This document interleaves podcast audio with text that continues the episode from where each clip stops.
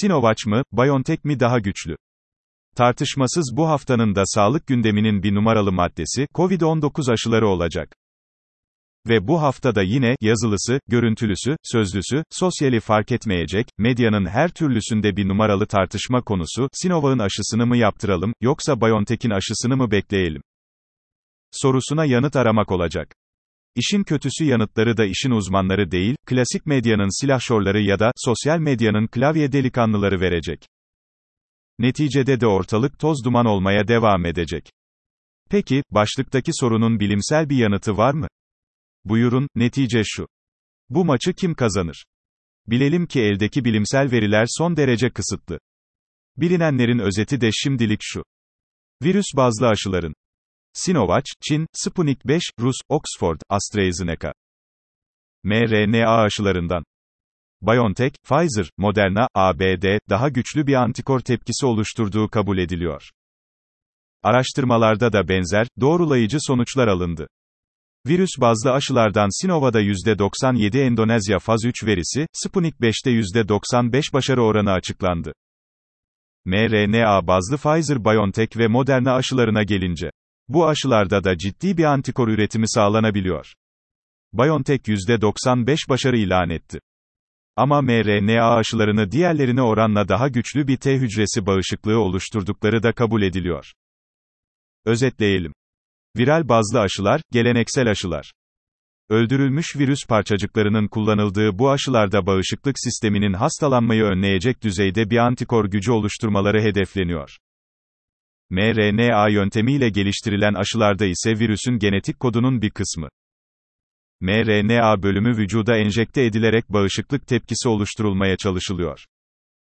Başlıktaki soruya daha net ve açık bir yanıt verebilmemiz için daha fazla sayıda insanın aşılanmasına ve daha uzun bir zaman dilimine ihtiyacımız var. Kısacası yarışın galibi hala net ve açık olarak bilinmiyor. Bir uyarı. Önce ölümleri durduralım. Covid-19 mücadelesinde yanlış bir yola girdik, mücadelenin neredeyse tamamını aşı beklentisine yükledik. Şu kesin. Hasta olmamak için aşı olmamız şart. Ama bilelim ki aşılar hala eldeki değil, daldaki kuş. Anlamı şu. Salgın maalesef hızı artarak devam ediyor. Neticede de kaybettiklerimizin sayıları her gün biraz daha artıyor. Geldiğimiz nokta bu nedenle son derece kritik. Aşılardan önce mevcut durumumuza odaklanmamız gerekiyor. Eğer acil ve daha uzun süreli bir kapanmaya gitmek istemiyorsak, eğer aşılanana kadar daha çok insanımızı kaybetme yanlışına son vermeyi arzuluyorsak hemen ve acilen önlemler konusunda daha duyarlı bir pozisyon alalım. Bir uyarı. Genetik yatkınlık testi işe yaramaz, bazı özel hastaneler, genetik yatkınlık testi adı altında, tip 1 interferon molekülü araştırması yaparak koronavirüse yakalanan birinin hastalığı hafif mi, yoksa ağır mı geçireceğine yönelik bir tahmin testini uygulamaya soktular. Bilelim ki sadece bu testin neticelerine bakarak hastalığı kimin ağır ya da kimin hafif geçireceğini gösteren herhangi bir bilimsel genetik test verisine sahip değiliz. Lütfen, başka bilimsel araştırmalara atıf yapılarak uygulamaya konulan bu, para tuzağı testleri yaptırmayalım, bu testlere asla güvenmeyelim. Bir soru. Risk düzeyi daha erken belirlenebilir mi?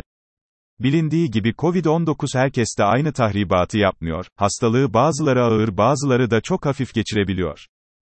Hastalığa yakalandığından haberi olmayanlar bile var. Bilim insanları, acaba riskli vakaları erken dönemde belirleyip onları risk oranları büyümeden tedaviye almamız mümkün olabilir mi? Sorusuna uzun süredir yanıt arıyor. Haklılar. Çünkü bu durumda erken başlanabilecek bir dexametazon desteği bile süreci hızla kontrol altına alabiliyor. Neticede de yoğun bakıma ihtiyaç en aza iniyor. Peki, elimizde böyle bir test var mı? Üzülerek belirteyim, elimizde henüz erken risk tayininde kullanabileceğimiz güvenilir bir test maalesef yok. Ama bilelim ki bilim insanları bu konuda da nihai sonuca oldukça yaklaşmış durumdalar. Kanda, sitokin seviyelerini belirleyerek bu işi de çözebileceklerini düşünüyorlar. Bilindiği gibi durumu hızla ağırlaşan hastalarda, erken yangısal tepkiler süratle çoğalıyor. Ve bu aşırı bağışıksal tepkiler de ufukta bir, sitokin fırtınasının varlığı anlamına gelebiliyor. Eğer biz bu fırtınayı erkenden belirleyebilir ya da önceden tahmin edebilirsek işimiz çok daha kolay olacak, yoğun bakımlara ihtiyacımız bir hayli azalacaktır. D vitamin destekleri nasıl kullanılmalı? İlk 5 bir. Mümkünse damla formları tercih edilmeli. 2. D3 vitamini ile K2 vitamini birlikte kullanılmalı. 3. Günlük dozda 1 ila 2000 ünite aşılmamalı korunmak için. 4.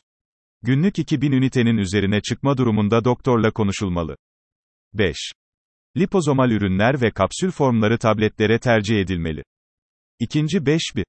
Düzenli ve devamlı kullanım tek dozlardan daha etkili. 2. Yoğurt, ayran veya zeytinyağını eklemek, tok karna tüketmek etkiyi arttırıyor. 3. Günlük 5000 ünite ve üzerindeki dozlara doktorlar karar vermeli. 4. Günlük tek doz almak ve düzenli kullanmak daha etkili. 5. Kan seviyeleri ölçüldükten sonra kullanıma geçmek en doğru karar. İyi bilgi.